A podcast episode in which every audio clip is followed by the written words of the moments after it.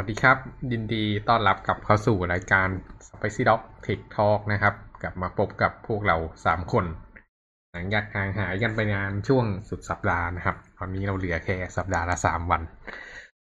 เอาละ อืมอ่าวันนี้นะครับ เราทีแรกจะมาคุยเรื่องเลดแต่ว่า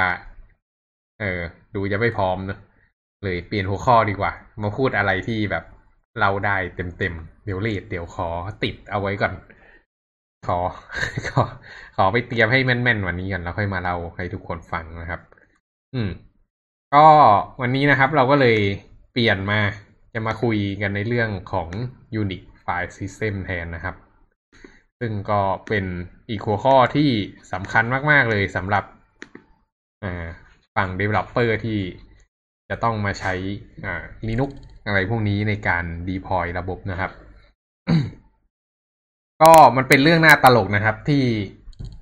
คนส่วนใหญ่เนี่ย ใช้ระบบปฏิบัติการเป็น Windows กันเนอะอืม นิวก็ใช้ Windows เนอะใช่ไหมครับทำไมใช่ใช้ครับ Windows ครับ ขอสัมภาษณ์หน่อย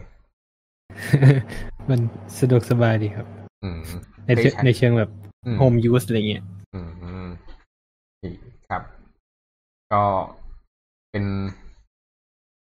เป็นเป็นเรื่องที่เรียกอะไรอะเป็นเรื่องที่น่าสนใจน่าคบคิดนะครับ ว่าทำไมทำไม Windows ถึงตีตลาด User ได้สำเร็จเนอะ User รู้จักแต่ Windows แต่ไหนได้ระบบคอมพิวเตอร์ส่วนใหญ่ ที่ run run กันอยู่เนี่ยที่เป็นเซิร์ฟเวอร์เป็น Linux หมดเลย เป็น Unix เป็น Linux กันทั้งนั้นนะครับ อืม ก็ อยากจะบอกว่าผมคิดว่าแบบน่าจะเก้าสิบเปอร์เซ็นต์ up อาจจะถึงขั้นเก้าสิบห้าเปอร์เซ็นต์ up เลยนะ ของระบบปฏิบัติการบนโลกคอมพิวเตอร์เนี่ย คือ Linux นะครับ ไม่ใช่ เออไม่ใช่ Windows เนอะอืม Mac นี่แบบกินส่วนแบ่งแบบเศษเสี้ยวมากอะหนึ่งถึงสองเปอร์เซ็นเท่านั้นอะคิดว่า อืม ถามว่า Linux เยอะขนาดไหนเนี่ย Linux ก็เครื่องเซิร์ฟเวอร์แทบจะทั้งหมดบนโลกใบเนี้ย ก็มักจะใช้ Linux กัน อืม คนที่ใช้ Android ก็เป็น Linux นะครับ อืม ถ้าเกิดจะนับกันให้มากกว่านั้นก็คือนับขึ้นไปถึง Unix อืม Unix นี่ยิ่งยิ่งยิ่งแล้วใหญ่เลย ก็คือ Mac OS ก็คือ Unix อืม แล้วก็อ่าพวก iOS ต่างๆ เนี่ย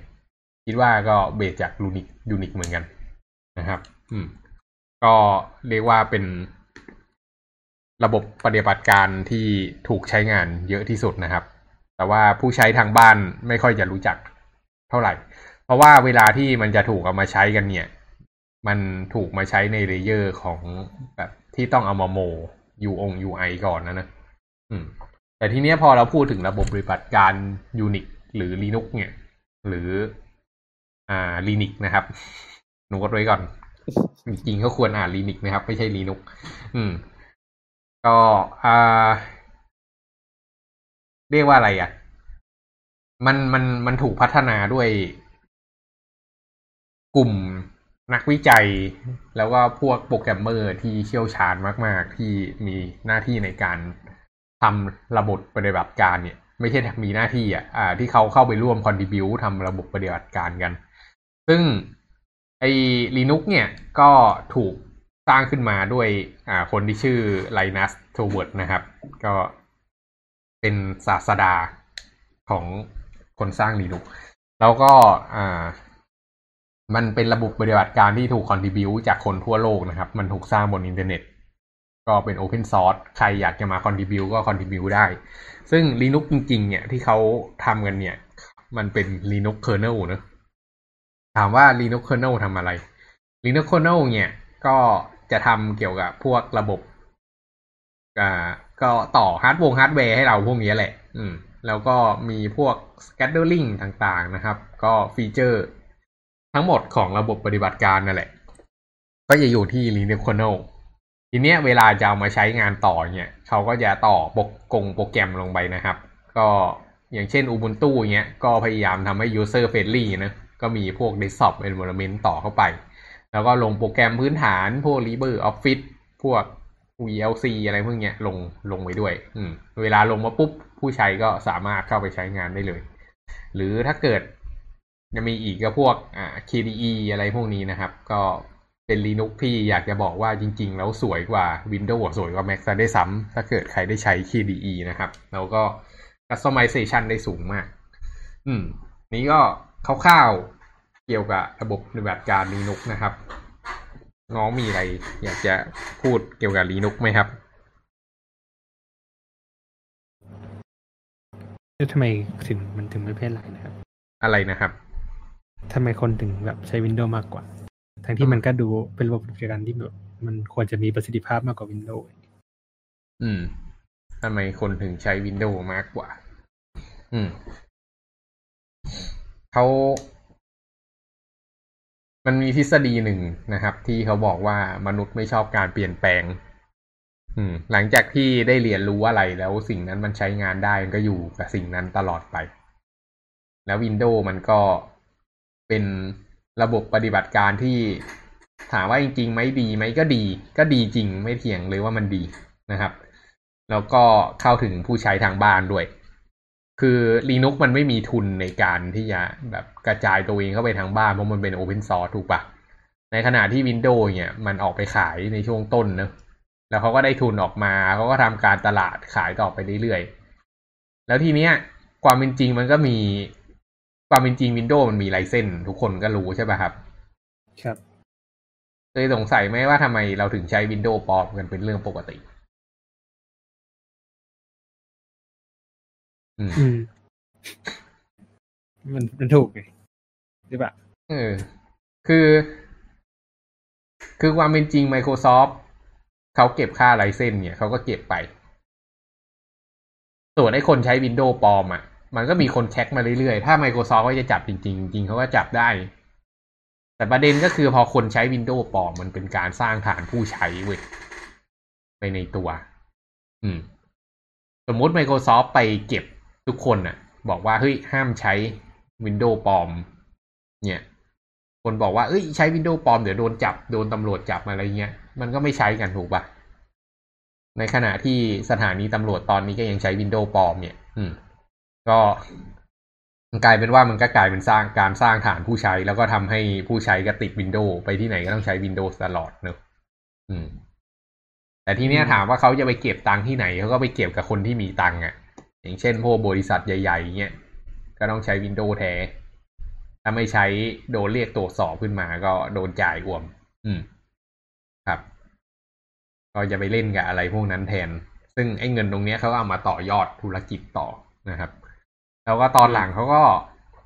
พยายามทุกคนก็คงพยายามทำให้มันถูกขึ้นนะมันก็ลงเป็นไลเซนส์แบบ OEM อะ ก็คือสมมติ HP Dell เงี้ย มันทำคอมพิวเตอร์ขาย มันก็ติดตั้ง Windows มาให้เลย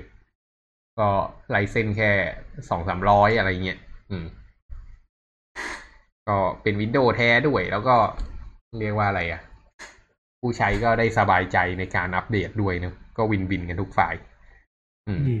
ตอนนี้ก็เหลือแต่ Microsoft เจ้าเดียวแล้วนะที่ขายระบบปฏิบัติการนะจะพูดไปอะ อืมชาวบ้านเขาให้ใช้ฟรีกันหมดแหละครับ Mac ก็ใช้ฟรี เออ ก็นั่นแหละ anyway อืมโอเคครับ แล้วก็อีกเหตุผลที่คนยังใช้ Windows ก็คงเป็นเรื่องเกมเนอะอืม somehow some way DirectX อะไรพวกเนี้ย มันเป็นสิ่งที่แบบช่วยให้นักพัฒนาเกมติดใจมาก ๆ แล้วก็ทำให้พัฒนาเกมง่ายอะอืมเขาก็เลยไปเอ่อเวลาใช้ engine อะไรพวกเนี้ยที่มันเบสกับพวกไอ DirectX พวกเนี้ยก็ก็อยู่บน Windows กัน ครับ อืม ก็นั้นก็เกิดเรื่องระบบปฏิบัติการคร่าวๆเนอะอืม แต่ว่าเราไม่ได้มาพูดเรื่องพวกนั้น เรามาพูดเรื่อง Linux กลับมาที่ Linux ครับ ก็เออจริง ๆ จะพูดว่า Linux เนี่ยก็ก็ไม่เชิง พูดไปถึง Unix เลย หัวข้อที่เรามาเล่าวันนี้นะครับ ก็คือเรื่อง Unix File System นะครับ เอ้ย ไม่ใช่ Unix File Permission อืม ก็ ก็นั่นแหละ อืม ทีเนี้ย Unix File Permission คืออะไร ครั้งก่อนเราได้พูดเรื่องอ่า File System ไปแล้วใช่ป่ะครับ พวก FAT เอ่ยพวก NTFS เอ่ยอะไรพวกเนี้ยก็อันนั้นคือวิธีการเก็บไฟล์ข้างใน partition เนอะเก็บไฟล์ข้างบนดิสอืม แต่ทีเนี้ยความเป็นจริงแล้วไฟล์แต่ละไฟล์ครับ มันมันมีสิ่งที่เรียกว่า attribute อยู่ การเก็บไฟล์ลงไปเนี่ย มันสามารถถูก mark ได้ว่าไฟล์เนี่ยใครบ้างที่เข้าถึงได้ อันเนี้ยเรียกว่าไฟล์ permission อ่าซึ่งเจ้าตัว Windows เอง NTFS เองก็มีระบบไฟล์ permission แบบ Windows NT นะครับ ก็เป็นเป็นของ Windows ไป ส่วนอ่าของ Unix เองก็มีเหมือนกัน ซึ่งก็มีมานานแล้วด้วย ไม่รู้ว่าใครทัน Windows XP บ้างไหม ถ้ายุคนั้นน่ะ มันจะยังไม่มีไฟล์ permission เพราะมันใช้ FAT 32 อยู่เนอะมันเพิ่งมามีตอน NTFS นะครับ แล้วก็แต่ว่าคนใช้ Linux เนี่ย ก็จะเจอไฟล์ permission ตั้งแต่ต้น รู้ไหมครับสิ่งแรกที่พี่ ไปไม่ถูกเลยหลังจากมาใช้ Linux วันแรกคืออะไรไม่ถ่าย เขียนโปรแกรมแล้ว execute ไม่ได้ มิวมีอะไรให้ทายไหม ไปไม่ถูกเลยเหรอ ฮะอืม คิดไม่ออกกำลังคิดอยู่ว่าเป็นเพราะเป็น root user เหรอเลยไปไม่ถูก สิ่งสิ่งแรกที่พี่เซอร์ไพรส์ที่สุดหลังจากมาใช้ Linux นะครับหลังจากที่ใช้ Windows มานานเนี่ยก็คือ เอ่อไดซีหายไป อืมอืมก็คือบน Linux เนี่ย ถ้าลงไปดูดีๆนะครับ มันจะไม่มีไดซีไดดีต่อไป ในขณะที่เราอยู่ Windows เนี่ย เราเก็บซิสเต็มที่ไดซีเนอะเราเก็บ อ่าอะไรอะเราเก็บที่เหลือที่ไอเก็บพวกไฟล์ส่วนตัวที่ไดดี ทีเนี้ยสิ่งที่เกิดขึ้นคือพอมาใช้ Linux ปุ๊บ เจอโฟลเดอร์ home งง แล้วก็ เฮ้ย แล้ว กูจะเก็บอะไรที่ไหนวะเนี่ยเพราะปกติก็คือมีอะไรก็ย้ายไปเก็บไดรฟ์ D หมดไงอืม แล้วก็นั่นแหละ แล้วก็เรียนรู้ว่าอ๋อโอเค เราต้องเก็บทุกอย่างที่ home แทนเนอะเก็บในโฟลเดอร์ home ของเรา ซึ่งก็เป็น concept ที่ถูกต้อง Windows ก็สอนให้เราทำอย่างนั้น แต่เราไม่ทำเพราะว่าเราต้องลง Windows บ่อย แต่หลังจากที่มาใช้ Linux นะครับ ก็ไม่มีปัญหาที่จะต้องมาลง Windows ใหม่ ต้องมาลง Linux ใหม่แบบทุกๆหกเดือนอะเอาเป็นว่าหลังจากลง Linux มาเนี่ย เรียกว่าไม่ไม่ไม่เคยต้องมีการ format ทิ้งอะเพราะว่าใช้ไปมันก็ไม่ได้ช้าลงเหมือน Windows เนอะอืม เพราะฉะนั้นเวลาเก็บไฟล์ก็ไม่ไม่ต้องห่วงว่าอยู่ตรงนั้น แล้วก็หาทาง backup ท่าอื่นเอาอืมทีเนี้ยนอกจากที่เรื่องไฟล์ซิสเต็มเนี่ย ก็คือมันจะนับจากสแลดนะครับ อืม แล้วก็สแลดปกติก็มีสแลดบินใช่ไหมสแลด etc สแลด home สแลด var สแลด root สแลด op อะไรพวกเนี้ย อืม อ่า ทีเนี้ย ก็สำหรับ Linux เนี่ย ถ้าเกิดจะ browse ไฟล์คร่าวๆนะครับ ก็คือถ้าเกิดเรา cd cd slash มันก็จะกลับไปที่ root เสมอเนอะอันนี้ขอเล่านิดหนึ่งสำหรับคนที่แบบไม่ได้ใช้ Linux นะครับ มาก่อน สมมุติเราจะเข้าไปที่โฟลเดอร์ใด ๆ เราใช้คำคำสั่ง cd ใช่ไหม สมมุติเราอยู่คนเวลาเราเข้าที่ terminal เนี่ยรู้จัก terminal กันเนอะอืม ไอโฟลเดอร์ที่เราอยู่ เราเรียกว่า working directory โอเคป่ะ อืม อืม ทีเนี้ย เวลาที่สมมุติเรามีโฟลเดอร์ชื่อ xxx อยู่ข้างใน working directory เวลาเราจะเข้า เข้าด้วยอะไรครับ cd xxx ใช่ไหม อืม แล้วถ้าเกิดเรา cd slash xxx จะเกิดอะไรขึ้นเข้าได้เหมือนกันปะ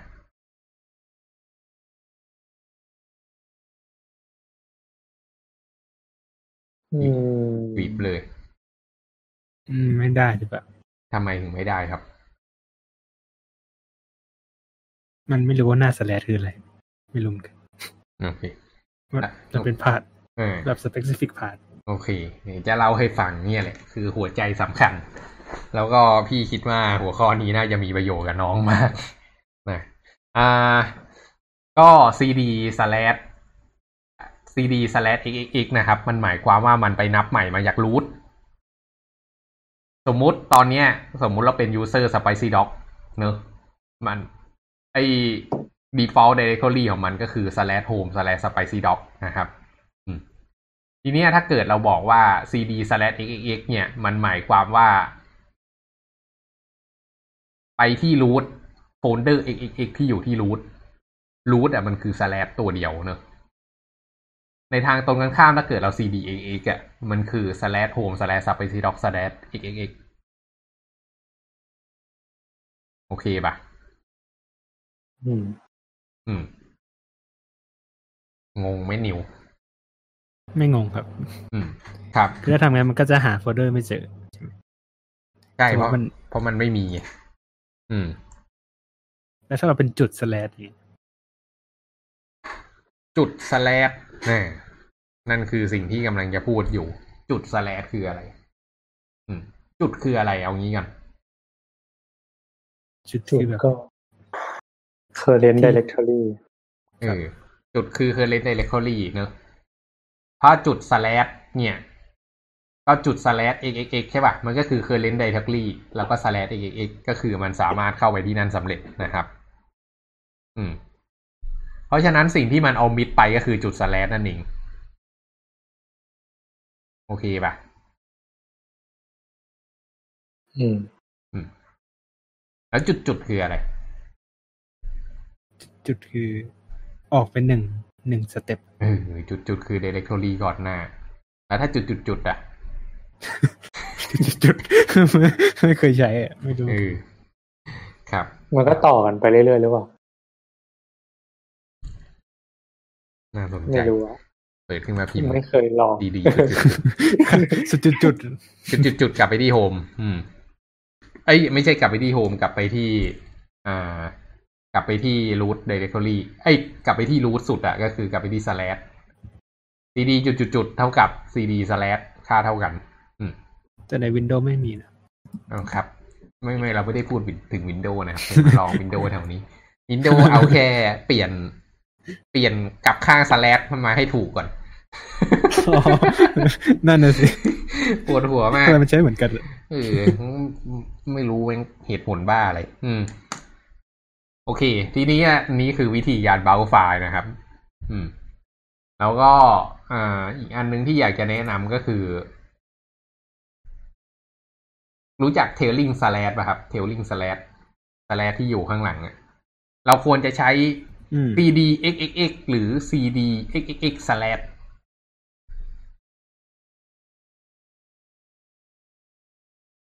มันเท่ากันไม่ใช่หรอ มันน่ามันน่าจะมีอะไรแบบเบื้องหลังที่มันไม่ต่างกันคือแบบ มีมันมีเบื้องหลังอยู่ อืม มันเกือบจะเท่ากันแต่มันไม่เท่ากัน เนอะคือถ้าเกิดเราอ้างไปถึง xxx ธรรมดาเนี่ย หมายความว่าเราอ้างไปถึง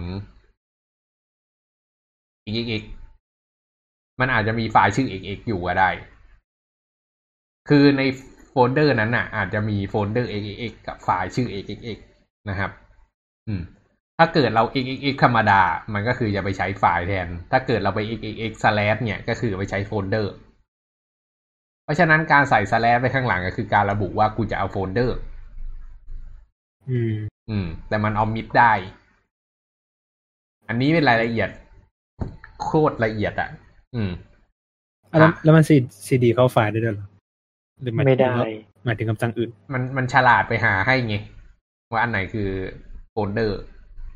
อ๋อแต่เมื่อไหร่ที่เราใช้คำสั่งที่มันไม่สามารถแบ่งแยกได้ว่าอันไหนคือไฟล์อันไหนคือโฟลเดอร์ เมื่อนั้นเราจะเจอปัญหาเว้ยอืม พี่ไปเจอที่ไหนถามว่าพี่ไปเจอที่ไหนทำไมพี่พี่ยังได้ เจ็บปวดมาเล่าให้ฟัง พี่ไปเจอตอนทำ CICD ไปไลน์เวลาที่เราจะ copy ไฟล์จาก10จากจากจากที่เราบิวอยู่อะเอาไปใส่ที่ GCS เนี่ย อืม แล้วการใส่สแลชกับการไม่ใส่สแลชไม่เหมือนกัน ครับ จนทุกวันนี้ก็ยังงง มันจะมีอันนึงอะไม่ ใส่หรือไม่ใส่ก็ไม่รู้อะ มันทำให้มันจะไปสร้าง directory ซ้อนเข้าไปข้างในอีกชั้นหนึ่งครับ copy ใช่ไหมใช่คำสั่ง copy ข้างใน ESUTU เนี่ยโอ้โหปวดหัวเคยมาก คือมันไปอยู่ไม่ถูกที่อะ คือถ้าเกิดเรา ถ้าเกิดเราเรียกมาอะไรถ้าเกิดเราทำในเครื่องเราทำครั้งเดียวมันก็แล้วไปไงแต่ไปทำบนไปไลน์เงี้ยทำปุ๊บก็ต้องไปรอดูผลนะอืม กว่ามันจะรันเสร็จก็โอ้เหนื่อยครับ ก็นั่นแหละบ่นนิดนึง อืม ก็ เมื่อไหร่ที่รู้สึกว่าโฟลเดอร์มันไปอยู่ซ้อนๆกันอะ ก็ให้ระลึกเอาไว้ว่า แสดงว่าเราไม่ได้ใส่สแลดไว้ข้างหลังแง่เลย อืม เวลา copy พวกนี้นะครับดีป่ะ นี่ก็คือพวกคร่าวๆเกี่ยวกับ Linux Linux File System นะก็หวังว่าจะไม่งง กันเรื่องการอ่าการเบาอ่าไปที่ directory ต่างๆ แหละอืมทีนี้ก็อีกสองคำสั่งที่ค่อนข้างจะสำคัญนะครับ ในการใช้ Linux เนี่ยก็คือคำสั่ง copy เนอะ cp ก็จะ copy ไปไหนก็ copy ไป แต่ถ้าเกิดจะ copy directory อย่าลืมใส่ขีด r เล็กด้วยนะครับอืมขีด r เล็กคืออะไร ขีด r เล็กย่อมาจาก recursive อืม ก็คือให้ copy ทุกอย่างที่อยู่ข้างใน directory นั้นไปอีกที่หนึ่งแล้วทีนี้มันจะมีประเด็นและ ถ้าเกิดเรา copy ไปเนี่ย แล้วปลายทางเราใส่สแลดหรือเราไม่ใส่สแลดเนี่ย ผลลัพธ์จะมีโอกาสที่จะไม่เหมือนกัน เพราะฉะนั้นเนี่ยต้องดูดีๆต่อมาอีกอันหนึ่งนะครับ ก็คือคำสั่ง move mv mv ก็เอาไว้ move move เนี่ย เวลา move ไม่จำเป็นที่จะต้องใส่ขีด r เพราะว่าเวลามัน move มันเป็นการเปลี่ยน index อะบอกว่าให้ย้ายไอ้โฟลเดอร์นี้ไปไว้อีกที่หนึ่งแทน มันไม่ได้เป็นการ copy ไฟล์ข้างในทั้งหมด งงไหมเออไม่งงอันนี้เปลี่ยนก็คือตัวชี้ ใช่ อันนี้ก็คือเชื่อมกับเรื่อง file system ที่เราเล่าไปเมื่อวานเนอะเพราะฉะนั้นก็เลยสังเกตว่าเราจะ move ได้เร็วกว่า copy ถ้าไม่ย้าย partition นะอืมอันนี้ trick นิดหนึ่งถ้าเกิดใครจะย้ายไฟล์ข้าม partition เนี่ยย้ายจากไดซีไปไดดีหรือย้ายจากเครื่องเราไปที่ฮาร์ดดิสก์เนี่ยแนะนำว่าอย่าใช้ move แนะนำให้ใช้ copy จะดีกว่า เพราะว่าเวลาเราใช้ move เนี่ยมันคือการ copy แล้วค่อยๆลบแล้วก็ความวิบัติมันจะเกิดขึ้นเมื่อเราแบบเราก็เรากำลัง move อยู่แล้วแบบฮาร์ดดิสก์หลุดเนี่ย เออ แล้วมันจะมีปัญหาเรื่องการกลับมาทำต่อเนอะอืม ก็ถ้าเป็นไปได้ถ้า copy ไฟล์ใหญ่ ๆ ก็ จะย้ายไฟล์ใหญ่ๆ ข้าม drive ไปอะไรพวกเนี้ยก็แนะนำให้ใช้ copy เสมอเนอะแล้วค่อยมาลบทำสองจังหวะจะดีกว่า อันนี้เป็น trick เล็กๆ น้อยๆ อืมครับ ต่อมามาเข้าเรื่องที่เราจะคุยกันจริงๆ แล้วดีกว่าก็คือ Unix File System นะครับ เดี๋ยวนะพี่เก็บเออว่า move มันใช้ rename ไฟล์ได้ด้วยใช่ไหมอ่าใช่ move ใช้ rename ไฟล์ได้ครับ อืมอืมโอเค ทีนี้ก็มาเล่าเรื่อง Unix File System กัน Unix File System นะครับ จะมีแบ่งอธิบายไงดี มันเป็น attribute อันหนึ่งของไฟล์กันละกัน อ่า ถ้าเกิดใครใช้ Unix นะครับ แล้วก็พิมพ์ ls ขีด l เนี่ย เราจะเห็นไอ้อะไรประมาณว่า d r w x r w x r ขีด x อะไรพวกเนี้ย อืม แล้วก็ที่เหลือนะครับ ก็จะเป็นพวกอะไรอะพวกขนาดชื่อวันที่สร้างวันที่อัปเดต แล้วก็ชื่อไฟล์อะไรพวกนี้เนอะอืมอืม ทีเนี้ย ที่เราจะมาโฟกัสกันวันเนี้ย ก็คือ ไอ้พวก DRWX อะไรพวกเนี้ย ซึ่งหลาย ๆ คนเนี่ย ที่ไม่เคยใช้ Linux มาก่อนจะงงเป็นไก่ตาแตกแน่นอน อืม แล้วนอกจากนั้นก็จะมีกรุ๊ป แล้วก็จะมี user ด้วย ที่จะคุยให้ฟังเขาเรียกว่า owner นะครับ อืม ทีนี้เดี๋ยวไปทีละส่วนอ่าส่วนแรกเนี่ย เราเรียกว่าส่วนของอ่า type เนอะอ่า คืองี้ถ้าเกิดเราสังเกตดูเนี่ยมันจะมีเดี๋ยวนะนับก่อนหนึ่งมันจะมีเก้าตัวสิบตัว เออไอพวก DRWX อะไรเนี่ยจะมีสิบตัว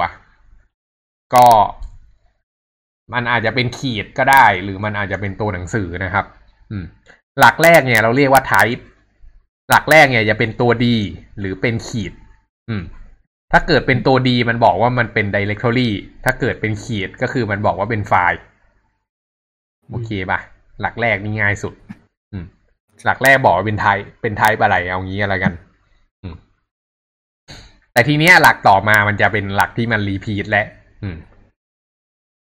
มันจะมีแบ่งเป็นสามสามสามนะครับ อืม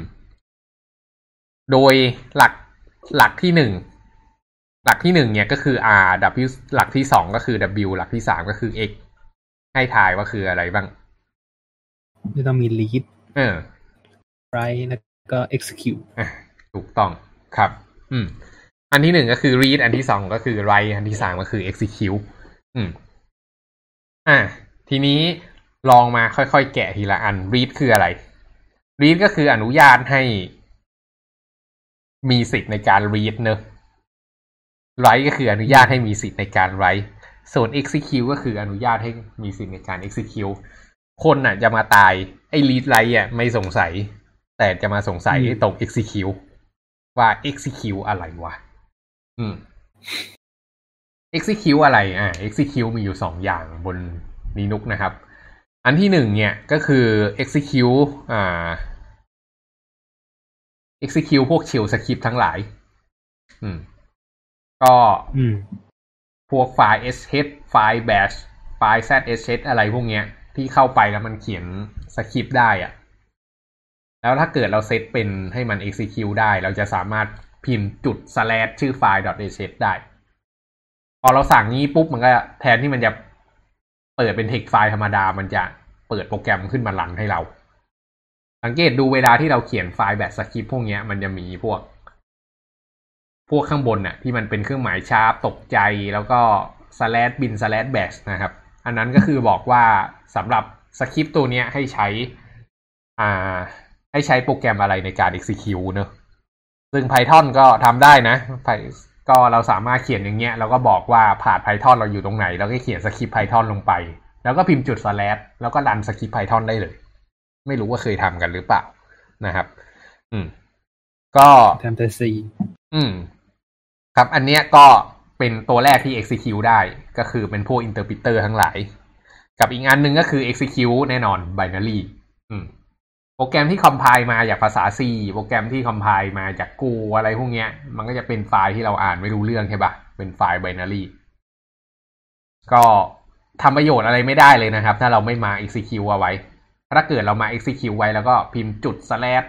แล้วก็ให้ชื่อโปรแกรมนั้นๆ ที่มัน compile มาชื่อ binary เนี่ย มันก็จะ execute เป็นโปรแกรมขึ้นมา อืม อันนี้พอเข้าใจเนอะครับ อืม ทีเนี้ย อ่าสิ่งที่เกิดขึ้นก็คือ ผมบอกว่ามันมีสามกลุ่มเนอะ read write execute read write execute read write execute อ่าทำไมถึงต้องมีสามกลุ่มอืมกลุ่มที่หนึ่งเนี่ย เราเรียกว่ากลุ่ม owner อืมคือบน Linux บนระบบ Linux เนี่ย เรื่องระบบ user เนี่ย มันจะมีแบ่งอยู่สองส่วน อันที่หนึ่งก็คือเราคือ user อะไร อันที่สองก็คือเราอยู่กลุ่มอะไรบ้าง อืม มันจะมีระบบ user อะระบบกลุ่ม user สามารถอยู่ได้หลายกลุ่มหนึ่งกลุ่มมีได้หลาย user เนอะอืม มันเป็น many to many ถูกปะเออใช่ อืม ครับ อ่า ทีเนี้ย บางทีเราอยากจะ assign permission ที่มันซับซ้อนซับซ้อนขึ้นน่ะ อยากจะให้ไฟล์ไฟล์เนี้ย คนที่มีอยู่ คนที่มีติดในกรุ๊ปกรุ๊ปเนี้ยสามารถเข้าถึงได้อะก็คือเราก็ตั้งกรุ๊ปใหม่ขึ้นมา แล้วก็ assign ให้ไอ้ directory อย่างเงี้ย owner เป็นของกลุ่มกลุ่มนั้น คนที่อยู่ในกลุ่มกลุ่มนั้นก็จะใช้งานได้ แต่โดยโดยปกติที่เราใช้กันเนี่ย ก็คือเราจะอยู่ใน home เนอะซึ่งข้างในโฟลเดอร์ home ของเราอะ มัน owner ก็มักจะเป็นเรา แล้วก็ชื่อกลุ่มก็เป็นชื่อของเราด้วย ทีเนี้ย เวลาที่เราอ่านไฟล์ permission ของ Linux นะครับกลุ่มแรกเนี่ยก็คือกลุ่มของ owner อ่ามันก็จะบอกว่า owner มีสิทธิ์อะไรบ้าง ถ้าเกิดมันขึ้น r w x เนี่ย ก็คือมีสิทธิ์หมดเลย ถ้าเกิดมันขึ้นเป็น r w แล้วก็ขีดเนี้ย ก็คือสามารถรีกอะไรได้แต่ execute ไม่ได้อ่าประมาณนั้นเนอะอืมอันแรกก็คือเรื่องนี่คือครับ คือคนสร้างไฟล์ อ่าหรือว่า ไม่จำเป็นครับ อืม owner มันเป็นแค่สิทธิ์ที่ถูก mark เอาไว้ว่า owner ที่มีชื่อชื่อเนี้ยทำอะไรได้บ้าง อืม อย่างเช่นไฟล์ไฟล์เนี้ยเป็นของ Spicy Dog เนี่ยก็คือไอ้คนที่ชื่อ Spicy Dog เนี่ยทำอะไรได้บ้างอืมโอเคปะครับอืม ต่อมาเนี่ยก็จะเป็นส่วนของกลุ่มเนอะ มันก็จะบอกว่าคนที่อยู่ในกลุ่มกลุ่มเนี่ยทำอะไรได้บ้าง แล้วส่วนที่สามก็คือส่วนของ author user ก็คือคนที่ไม่ได้อยู่ทั้งกลุ่มไอ้ไม่ได้เป็นทั้ง owner ไม่ได้เป็นทั้งกลุ่มก็คือใครก็ตามเลยอะสามารถทำอะไรได้บ้าง อืม ทีเนี้ยก็จะมีคำถามว่าเฮ้ยแล้วไอ้ user ไอ้ owner กับ group เนี่ยดูที่ตรงไหน มันก็จะเป็น another attribute ของข้างในอ่า ข้างในข้างในไฟล์และ directory นะครับ ก็ที่บอกเนี่ยก็คือไฟล์ directory เนี่ย มันก็จะมีบอกว่ามันเป็นของ owner ไหนของกลุ่มอะไรอยู่อืมเพราะฉะนั้นน่ะ เวลาที่คนมาใช้ไฟล์ไฟล์เนี่ยมันก็จะดูว่าตกลงแล้วคนคนเนี้ยอยู่ข้างในอยู่ own เป็น owner เดียว เป็นกรุ๊ปเดียวกันกับ อ่า ไฟล์และ directory ที่กำลังจะใช้งานหรือเปล่า แล้วมันก็จะไป relate กับไอ้ attribute ข้างหน้า งงไหม เดี๋ยวนะ หมายถึงว่า จะดูอะไรนะ สมมุติเราจะ execute ไฟล์ไฟล์หนึ่งเนี่ย อืมอืมมันก็จะไปดูว่าเราอะไอ้ไฟล์นั้นน่ะ มันถือ owner อะไรอยู่ ใครเป็น owner ของมันอืม แล้วเวลาที่เราไป execute อะ เราเป็น user อะไร เราเป็น owner ของมันหรือเปล่า ถ้าเราเป็น owner ปุ๊บ มันก็จะไปดูไอ้ read write execute จากชุดแรก อืม อืม ถ้าเกิดมันไม่เป็น ถ้าเกิดเราไม่เป็นปุ๊บ มันก็จะไปเช็คต่อว่าเราอยู่ในกลุ่มอะไรบ้าง แล้วตรงกับกลุ่มใดๆข้างในไฟล์ ไอ้กลุ่มที่เราอยู่อะตรงกับไฟล์นั้นหรือเปล่า ถ้ามันมีกลุ่มใดกลุ่มหนึ่งตรง มันก็จะไปเช็คกลุ่มให้อืมแต่ถ้าเกิดไม่มีตรงเลยทั้งกรุ๊ปทั้ง owner มันก็จะไปเช็คที่ other user ก็คือหลักสุดท้ายแทน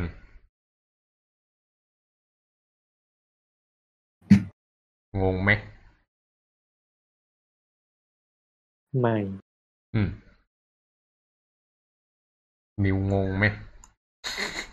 อืมไม่งงครับเออ ดีเว้ย โอเค เข้าใจกันดีครับ อ่า ทีเนี้ย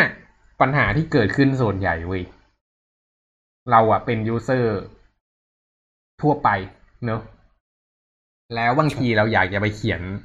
directory เอาไว้ที่วาเนี่ย หรือเขียนเอาไว้ที่ root เลยอะไม่รู้ เกิดคืออยากจะไปสร้าง directory เอาไว้ที่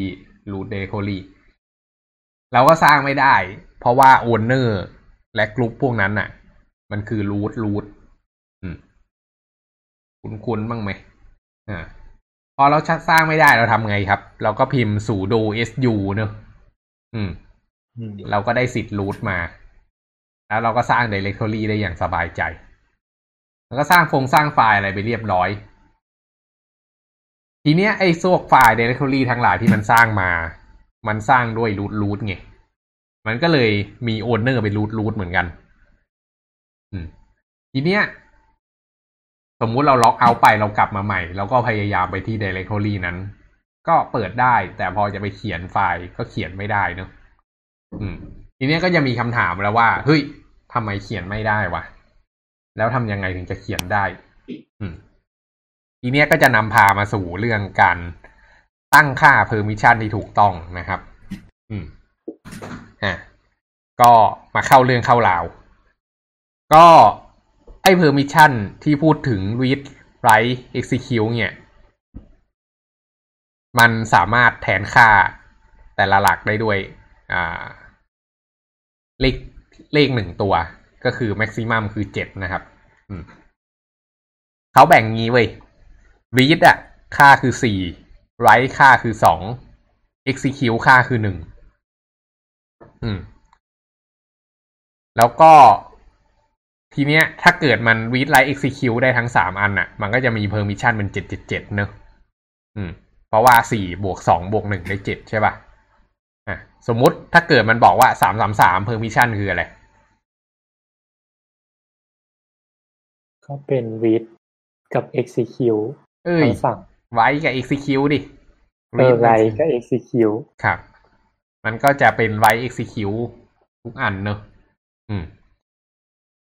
สามก็คือ write กับ execute สี่ก็คือ read อย่างเดียวเนอะเป็น r r r ห้าห้าก็คือ r กับ x อืมหกก็คือ r กับ w นะครับ อืม ทีเนี้ยถ้าเกิดอยากจะเซตก็คือ ถ้าเกิดท่องเลขพวกนี้ได้ก็เซตไปเลยคำสั่งที่ใช้เซตเนี่ย ชื่อ chmod อืม chmod เนี่ยเอาไว้เช็งไอ้ permission ตัวข้างหน้าเนี่ยแหละ อืม ก็พอเราพิมพ์ chmod ปุ๊บ เราก็จะเปลี่ยน permission ตรงนี้ได้อย่างที่เราต้องการนะครับ ก็ถ้าเกิดอยากให้ทุกคนเขาได้ก็เป็นเจ็ดเจ็ดเจ็ดซึ่งมันเป็นบาปมากเลยนะ อืม ทีเนี้ยอยากให้จำไว้สองเลข ส่วนใหญ่ที่เขาใช้กันเนี่ย คือเจ็ดห้าห้าอืม ก็คือโอนเนอร์มีสิทธิ์เต็ม แล้วก็อ่ากรุ๊ปเนี่ยสามารถมา read กับ execute ได้ก็คือสามารถมาใช้งานได้ แล้วคนอื่นเนี่ยก็สามารถมาใช้งานได้ อันนี้ก็คือเป็นโปรแกรมเป็นไฟล์ต่างๆ ที่แชร์ไม่ให้ชาวบ้านนะครับ ก็อันนี้เป็น permission ของ directory เนอะอืม ถ้าเกิดเป็นไฟล์ปกติเนี่ย เขาก็จะมักจะใช้อ่าหกสี่สี่กันอืมหกสี่สี่เนี่ยก็คือ owner สามารถ read write ได้ อืม แล้วก็กรุ๊ปกับ author user เนี่ย สามารถ read ได้อย่างเดียว ไม่สามารถ write และ execute ได้ อืม สังเกตดูว่ามันจะไม่มี execute โผล่มาเนอะอันนี้ก็เป็นเรื่องความปลอดภัย ครับ ราะฉะนั้นปกติเวลาไฟล์ที่สร้างขึ้นมาใหม่ด้วย user ของเราเองเราจะได้หกสี่สี่อืม อืม ก็ท่องไว้สองเลขนี้ แล้วก็เลขอีกเลขหนึ่งนะครับ ที่อยากจะให้จำไว้ก็คือ อ่าหกศูนย์ศูนย์อืมหกศูนย์ศูนย์คืออะไรเนี่ยคำนวณซิ read write แล้วก็ทำอะไรไม่ได้เลยทำอะไรไม่ได้เลยสองกรุ๊ปหลักเอออันเนี้ย เอาไปใช้ตอนไหน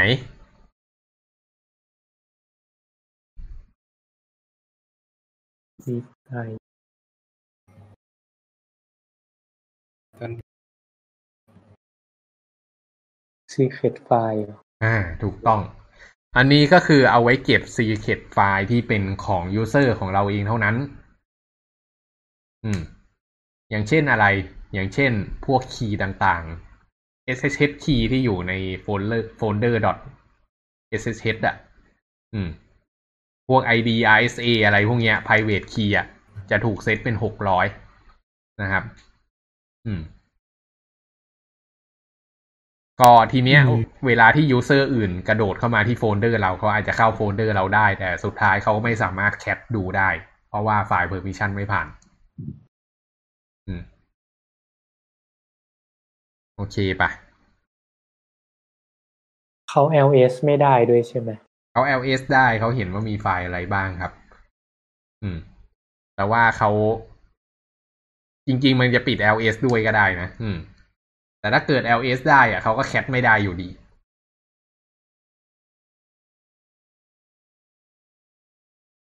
อืมโอเคป่ะ อืม ทีเนี้ย สังเกตดูว่ามันค่อนข้างยากนะที่จะมานั่งท่องรหัสนะครับ อืม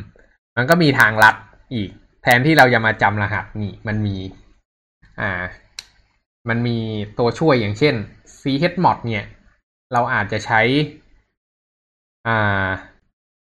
o บวก w o ลบ w o บวก r o ลบ r o บวก x o ลบ x อะไรพวกเนี้ย อันนี้ o ตัวข้างหน้าเนี่ยก็คือเป็น owner เออแล้วบวกหรือลบก็คือเอาเข้าเอาออก แล้วก็ r w x เนี่ยก็คือสิ่งที่เราต้องการนะครับ ทีเนี้ยมันก็จะมีคือ after หรือเปล่าพี่แกมอะไรนะโอคือ after หรือเปล่าเอาจริงเหรอเวียนแหละ u อะอ๋อ u เออใช่ผิด เออ U คือ owner อืมครับโอ้เกือบพลาดแล้วอืม อ่า โอเค U คือ owner เนอะแล้วก็ G ก็คือกรุ๊ปแล้วก็ O คือ author อืม แล้วก็ถ้าเกิดอยากจะให้ทุกคนสามารถอ่านได้หมดก็ a a คือ o a บวก r เงี้ย ก็คือทั้งหมดนะครับอืมอันนี้ก็จะไม่ต้องไปจำตัวเลขเนอะอืมทีป่ะเกียร์มันมีเท่ากับด้วยนะคือเหรอเท่าไม่กับแทนที่จะใช้บวกลบอะไรเงี้ย สมมุติว่าต้องการให้ user หรือว่า owner อะแบบ ทำ RW ได้ใช่ไหมอืมก็ใส่ u เท่ากับ RW อ่าอ๋ออ๋อนั่นคือไม่ได้เอาเข้าเอาออกแต่ว่าแบบมันเท่ากับ RW เลย x คือใช่ ก็คือ x ไม่มี ก็เหมือนเป็นเซตให้ x แบบใช้ไม่ได้ไปเลยอะไรเงี้ย อ่า โอเค นี้ดูง่ายกว่าอืม ง่ายกว่าอีกครับ อืม ดี ก็ประมาณนั้น อันนี้ก็แล้วแต่แล้วแต่ความคล่องแต่ละคนนะครับ ซึ่งส่วนตัวผมก็ท่องเลขเอาศูนย์หนึ่งเจ็ดเพราะมันมันสั้น อืม มันจำได้หมดแล้วอะสนุกดีนะครับอืมเออมันเป็นหลักการที่มันมหัศจรรย์ดีนะเลขหนึ่งตัวสามารถแทนหลักสามหลักได้ มันอืมซึ่งจริง ๆ มันก็คือไบนารีนั่นแหละ อืมอืมแต่แต่อ๋อเจ็ดแต่มันว่าจะใช้น้อยกว่า อืม อะอะไรนะ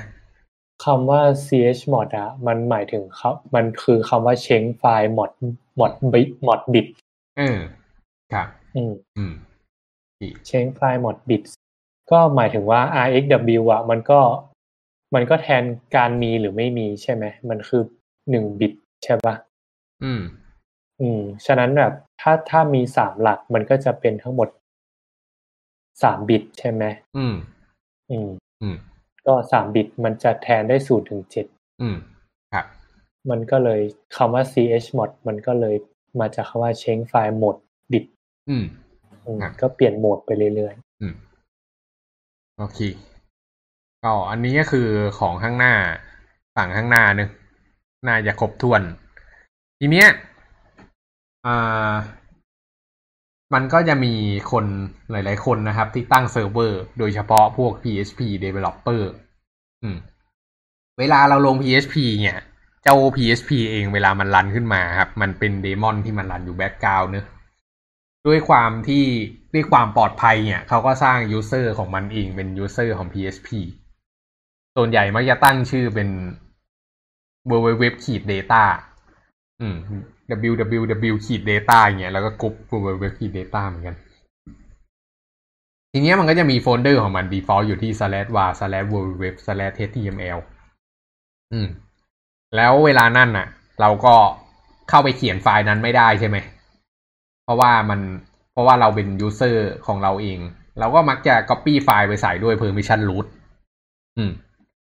เราก็อืมอะก็ copy ไปก็ไม่เป็นไร หรือ เราก็กิบพูลงมาก็เป็น root ก็ PHP มันก็เปิดได้เพราะว่า permission default มันเป็นเจ็ดห้าห้ากับหกสี่สี่เนอะซึ่งมันสามารถ read ได้ทั้งนั้น อืม เราก็ดูแบบเออก็ไม่มีปัญหาอะไรนี่หว่า ทั้งทางที่ไฟล์ทั้งหมดนั้นอะเป็น owner root นะอะทีเนี้ยมันจะมีปัญหาตอนที่มันจะมีการอัปโหลดไฟล์ สมมุติเราสร้างโฟลเดอร์ไว้โฟลเดอร์หนึ่งเป็นโฟลเดอร์ที่เอาไว้อัปโหลดใช่ไหมครับ แล้วก็ ownerกับกรุ๊ปเป็นของ root root อยู่ ทีเนี้ยปรากฏว่า PHP ที่มันรันเนี่ย มันเป็นของ user www data www data พอมันจะเขียนทีเนี้ยมันเขียนไม่ได้แล้วเพราะ directory มันเป็นเจ็ดห้าห้าอืม directory เจ็ดห้าห้าเนี่ยก็คือ owner เนี่ยสามารถทำอะไรก็ได้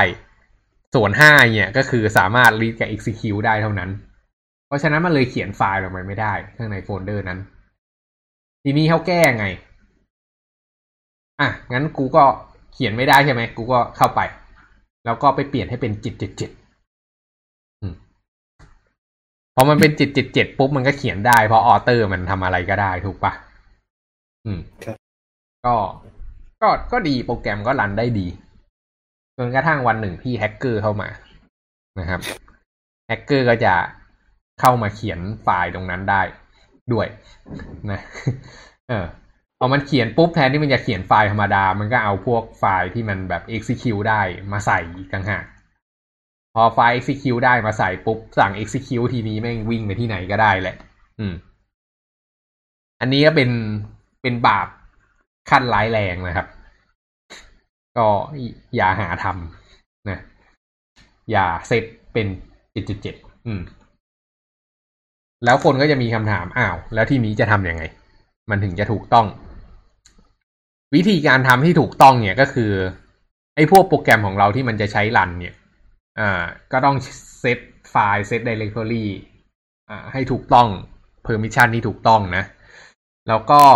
อย่างเช่น ไอ้พวกตัวอัปโหลดพวกโดยเฉพาะไอ้พวกตัวอัปโหลดพวกเนี้ย สังเกตดูว่าอ่ามันจำเป็นจะต้อง เอาไฟล์ไปวางข้างใน directory นั้นใช่ไหมครับ ทีเนี้ย คนที่เอาไฟล์เข้าไปวางอะ่ะ เรารู้อยู่แล้วนี่ มันคือ PHP ถูกปะเราก็ไป set owner ดิให้มันเป็นของ www data ทีเนี้ยก็จะมีคำถามว่าอ้าวแล้วเปลี่ยนไง วิธีการเปลี่ยนก็คือใช้คำสั่งที่ชื่อว่า chown chown นะครับ ก็คือเปลี่ยน owner อ่า chown เนี่ยก็จะตามด้วยพารามิเตอร์สองตัวหลักนะครับ ตัวแรกก็คือ owner แล้วก็คันด้วย โคลอน แล้วก็ตามด้วยกลุ่มอืมเพราะฉะนั้นก็ chown แล้วก็ขีด r เดี๋ยวจะมาเล่าให้ฟังขีด r ใหญ่ด้วยนะ อืม แล้วก็ www ขีด data แล้วก็โคลอน www ขีด data แล้วก็ตามด้วยชื่อ directory แล้วก็กด enter พอเป็นงี้ปุ๊บแล้ว ls อีกขีด l อีกทีหนึ่งเนี่ย ก็จะสังเกตว่า owner มันเปลี่ยนไปแล้ว อืม แล้วทีเนี้ย เวลาที่มันจะมาดู permission น่ะ มันก็จะไปดูหลักแรกแทน ส่วนคนอื่นๆที่ไม่ได้มี permission เดียวกับ PHP เนี่ยก็จะไม่สามารถเข้ามา execute ไอ้ไฟล์ที่อยู่ข้างในตรงนี้ได้ เข้ามาเขียนอะไรพวกเนี้ยก็ไม่ได้ เฉพาะ PHP เท่านั้นที่สามารถเขียนได้ อันเนี้ยคือวิธีการเซต permission ที่ถูกต้อง อืม แล้วก็เซตอย่างเงี้ย เครื่องเราก็จะปลอดภัยนะครับ แล้วก็พวกไฟล์พวกนี้อย่าให้มัน execute ให้มันแค่ read กับ write ได้ก็เต็มที่แหละนะครับ อืม ทีเนี้ยกลับมาที่คำสั่ง chown กับ chmod นะครับ สังเกตว่าเวลาที่เราเปลี่ยนไฟล์ไฟล์เดียวมันก็ cho chmod ธรรมดาได้เนะแต่พอเปลี่ยน directory เนี่ยคล้ายๆ copy เลยคือต้องใส่ขีด r เข้าไป แต่ไอขีด r เนี่ยมันต้องเป็น r ใหญ่นะ เออ อันนี้ อย่าสับสนกับ copy ถ้า copy ใช้ r เล็ก ถ้าไอ cho chmod นี่เป็น r ใหญ่ ซึ่งมันย่อมาจาก recursive เหมือนกันเนอะอันนี้ก็เป็นสิ่งที่น่าปวดกระบาลมาก ก็ต้องจำไปนะครับ ต้องใช้ R ใหญ่ขีด R เล็กใช้ไม่ได้ อืมอืมก็ หมดแล้วอะ อืม ครับไอคนที่จะมาเปลี่ยนพวกนี้ได้เนี่ย มันต้องเป็นอืมต้องเป็นต้องเป็น owner ของไฟล์นั้นมาก่อนใช่ไหมเออมีคนสองคนที่จะสามารถเปลี่ยนได้ owner เนี่ยน่าน่าจะเปลี่ยนไม่ได้เท่าไหร่เนอะแต่ว่าไอ้ chmod เนี่ย owner สามารถเปลี่ยนได้นะเป็นของเขาเองนะครับ แล้วก็อีกคนหนึ่งที่เปลี่ยนทุกคนได้นะครับ มี user หนึ่งคนที่ชนะไฟล์ permission ทั้งปวงนะครับ ก็คือ user root user root เนี่ย ไม่ว่าจะไฟล์ permission อะไรก็ตามเนี่ย มันสามารถกระโดดข้ามได้หมดอะเออ root ทำได้ทุกอย่างครับ เพราะฉะนั้นถ้าเกิดเราเห็นว่าโอเป็น root root เนี่ย ก็แปลว่าไอ้ไฟล์ไฟล์นั้นน่ะไม่ได้มีใครเป็น owner อืม เพราะว่า root เป็น owner ของทุกไฟล์อยู่แล้ว ถ้าหนูว่าเจ้าของไฟล์ไม่สามารถเซตโอนเนอร์ให้คนอื่นได้ครับ เออ เดี๋ยวลองดูเดี๋ยวนี้เลย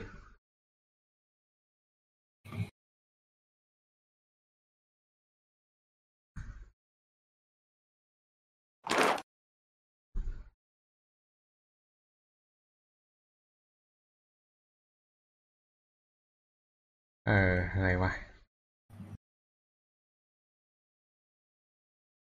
เออที่อืม ไม่ได้โอนเนอร์ต้องให้รูทเซตครับ แต่ว่า chmod ทำเองได้ อืม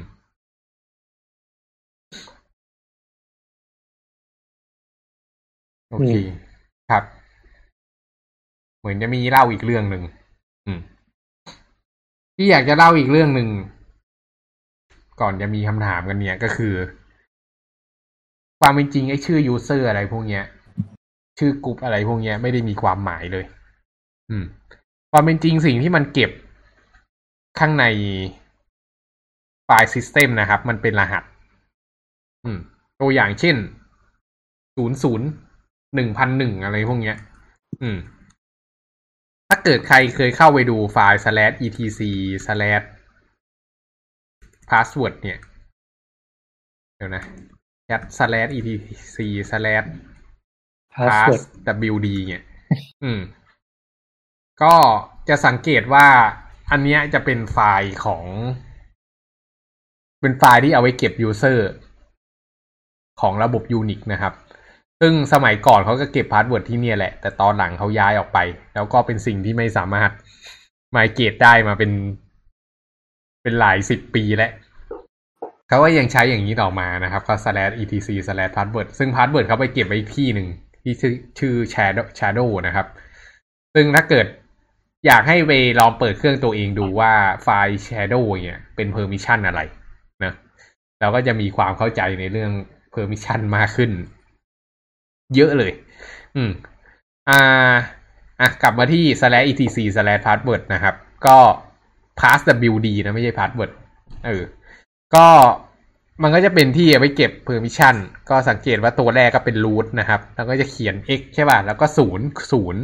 ตัวที่สองเป็น daemon x หนึ่งหนึ่งอะไรเงี้ยอืมจนกระทั่งมาถึงตัวสุดท้ายก็จะเริ่มเห็นของเราเองนะครับ มันก็จะเป็นเลขแบบหนึ่งศูนย์หนึ่งอะไรพวกเนี้ย อืม ก็แล้วแต่ซิสเต็มแต่ละคนว่าจะขึ้นเท่าไหร่นะครับ ของผมมันขึ้นเท่าไหร่มาเดี๋ยวขอดูหน่อย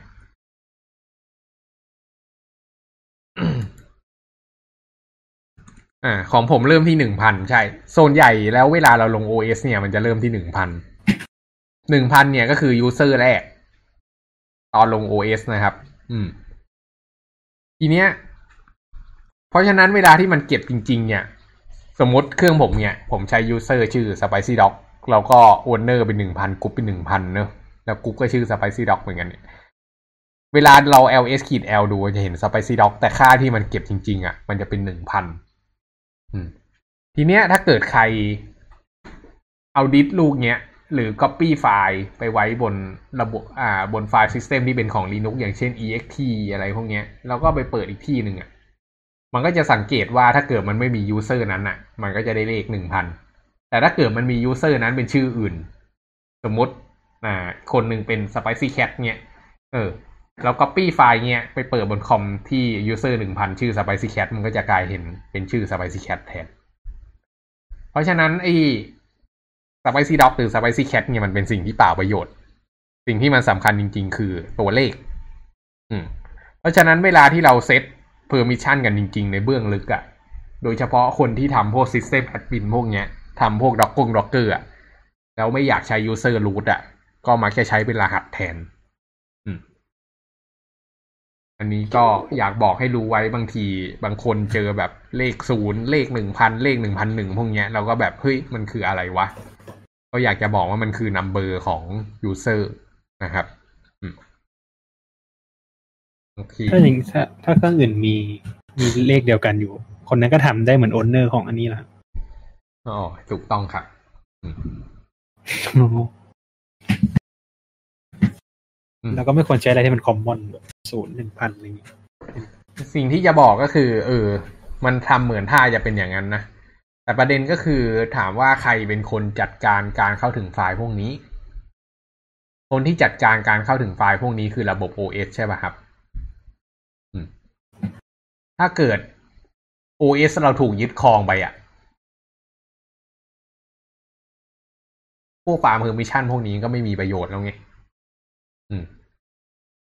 เพราะฉะนั้นอันนี้มันเอาไว้ควบคุมการใช้งานเฉพาะบน OS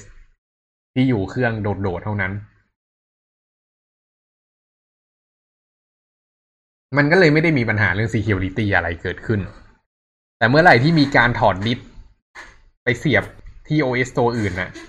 แล้วในเมื่อเขาเป็น root อยู่แล้วอะบน OS ตัวนั้นอะเขาจะทำอะไรกับไฟล์เราก็ได้ อันนี้เป็นเรื่องธรรมดามากครับ งงไหมเพราะฉะนั้นไม่เรื่องงงเรื่องไฟล์ permission มันเป็นเรื่อง security แต่มันไม่ได้ป้องกันอะไรอะเออ มันไม่ได้บอกว่าไฟล์ที่สร้างจากเครื่องนี้จะไม่สามารถเปิดได้ที่เครื่องอื่นอีกเลย อันนั้นมันเป็นเรื่องไฟล์ encryption นะเกิดอยากจะทำพวกนั้น มันไม่ได้เกี่ยวกับเรื่องไฟล์ permission ตรงนี้ ไฟล์ permission ตรงนี้มันเอาไว้ควบคุม environment ในการใช้งานของข้างบนระบบปฏิบัติการครับ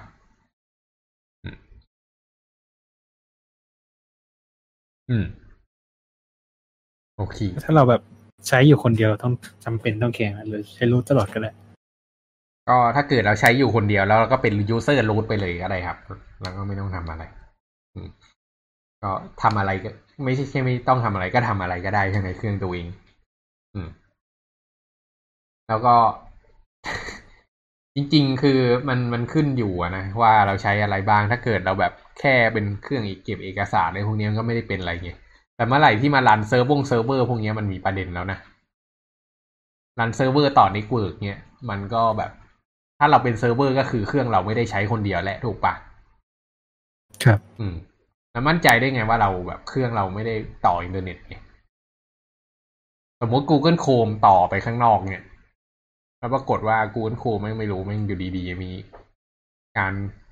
เขียนฟงเขียนไฟล์ออกนอก sandbox มาเงี้ยเออมันก็มีโอกาสที่จะเจาะเข้าถึงเครื่องเราได้เหมือนกันนะครับ อืมเพราะฉะนั้นถ้าเกิดพี่พี่จะบอกก็คือ ถ้าใช้อยู่คนเดียวก็คือใช้อยู่คนเดียวให้จริงนะ อย่าออกไปข้างนอก คือห้ามเสียบสายแลนห้ามต่ออินเทอร์เน็ตอืม ห้ามต่อ Wi-Fi ครับ แล้วก็ยังมั่นใจได้ว่าปลอดภัย เพราะไวรัสคงไม่วิ่งทางสายไฟ ครับ อืม แต่ถ้ามันถึงขั้นนั้นแล้ว permission มันก็ไม่น่าช่วยไหมใช่ permission ไม่มีประโยชน์แล้วถ้าถึงขั้นนั้นแล้วอะครับ ดีแต่จะทำให้ทุกอย่างยากขึ้น อืมอืมเ e อร์มิชันนี่ทำให้ทุกอย่างยากขึ้นจริง ๆ นะครับ ก็อยากจะบอกว่าสำหรับท่านผู้ฟังที่ฟังอยู่ตอนเนี้ยก็ถ้าเกิด ถ้าเกิดตั้งใจฟังเราหน่อยเนี้ยก็จะก็จะได้เข้าใจเรื่องไฟล์ permission Linux แบบเรียกว่าผมว่าก็ก็เข้าใจแล้วแหละว่ามันมีอะไรบ้างอะ่ะ แล้วถ้าเกิดไปเจออะไรที่มันแบบเฮ้ยทำไมมันทำอย่างนี้ไม่ได้ก็จะเริ่มเอะใจแล้วอ๋อต้องไปเช็ค permission ก่อนนะ ตอนนี้ user เราอยู่อะไรกรุ๊ปอะไรพวกเนี้ยอืม ก็จะมีความไม่มีน้อยลง เรียกว่าอะไรไม่มีมีความมึนน้อยลง อืม ครับ โอเค มีคำถามอะไรกันอีกไหมครับ ไม่มีครับ หาโฟลเดอร์ชาโดไม่เจอ อ่า โอเค ก็เรื่อง อ๋อของเมลใช้ Mac ใช่ไหมครับแม็กมันเก็บไว้อีกที่หนึ่ง มันไม่ได้เอาไว้ที่ slash etc ธรรมดานะครับอื มมันเก็บไว้ข้างในแต่ว่า private password อะไรสักอย่างเหมือนกัอะนอืมอืมแม็กมันโมมา เออครับ ก็มีอีกเรื่องหนึ่งอยากจะแถมในวันนี้นะครับ ผมเชื่อว่าหลาย ๆ คนที่มาฟังกันอยู่ตอนเนี้ย โดยเฉพาะจนถึงเวลาเนี้ยก็น่าจะเป็นสายคอมพิวเตอร์กันพอสมควรถึงทนฟังกันมาได้ถึงนานขนาดนี้ ก็อ่าน่าจะได้มีโอกาสใช้ Docker กัน หรือไม่ก็น่าจะกำลังจะต้องใช้ Docker นะครับ อืม สิ่งที่เกิดขึ้นเนี่ยก็คือหลายๆคนจะได้ลง Docker ซึ่งเวลาเราลง Docker เราจะลงที่ user root เนอะไอ้ root เนี่ยมันใช้ Docker ได้อยู่แหละ แต่ประเด็นก็คือ user เราเองเนี่ย หลังจากลง Docker เสร็จเราจะใช้ Docker ไม่ได้เว้ย อืม ทีเนี้ยมันจะมีพวกสคริปที่มันให้รัน เขาเรียกว่า post install script ของ Docker นะครับ ซึ่งหนึ่งในนั้นเนี่ยก็คือการใส่กลุ่มลงไป ก็คือเราต้องพา user ของเราเองเนี่ยเข้าไปอยู่ในกลุ่ม Docker ด้วย อืม เราถึงจะรันสคริปต์ Docker ได้ เพราะฉะนั้นเนี่ยมันหมายความว่าเวลาเราลง Docker ใหม่เนี่ย Docker มันได้สร้างกลุ่มมากลุ่มหนึ่งชื่อกลุ่ม Docker แล้วมันก็เซตให้ไอ้ไฟล์ Docker ที่เป็น binary ที่มัน execute เนี่ย มันสามารถ execute ได้กลุ่ม Docker ได้ แต่ author ไม่สามารถไม่สามารถ execute ได้ ทีเนี้ยสำหรับใครที่อยากจะใช้ Docker ข้างในเครื่องนั้นก็คือต้องจับเขาเข้ามาใส่ในกลุ่มของ Docker ก่อน อืม แล้วก็รีสตาร์ทเชลทีหนึ่งแล้วหลังจากนั้นก็จะใช้ได้นะครับ ก็อันนี้ก็เป็นเรื่องเรื่องหนึ่งที่อยากจะแถม แล้วก็มันเป็นเรียกอะไรอะ่ะ เป็นการประยุกต์ใช้เพอไฟล์ permission ที่ค่อนข้างจะชัดเจน โอเค มีคำถามอะไรไหมครับ อืมเรื่องอืม โอเค ก็ถ้าวันนี้ไม่มีก็น่าจะประมาณนี้นะครับ เราก็น่าจะจบแล้วแหละห้าทุ่มแหละ พอดีต่อเวลา ก็พรุ่งนี้จะเล่าเรื่องอะไรเดี๋ยว มารอลุ้นกันก็แล้วกันครับ ก็เดี๋ยวเราขอคุยกันหลังไมค์ก่อนจะเล่าอะไรกันดี แล้วก็เดี๋ยว อ่า รอรอลุ้นพรุ่งนี้นะครับ ส่วนวันนี้เราสามคนจากกันไปแต่เพียงเท่านี้ก่อนนะครับ อ่าสำหรับใครที่อยากจะเข้ามาร่วมรายการมาคุยมาถามกันตอบถามกันสดๆ ตอนสี่ทุ่มเนี่ย ก็แชทเข้ามาได้นะครับ เดี๋ยวผมพาเข้า Discord อืม ตอนนี้อยากได้เพื่อนเพื่อนเพื่อนเพื่อนเพื่อนเพิ่ม อยากได้เพื่อนเพิ่มคนที่สี่นะครับ จะได้มี คนช่วยเรา โอเคครับ อยากไปเท่านี้ก่อนครับ สวัสดีครับ ครับสวัสดีครับ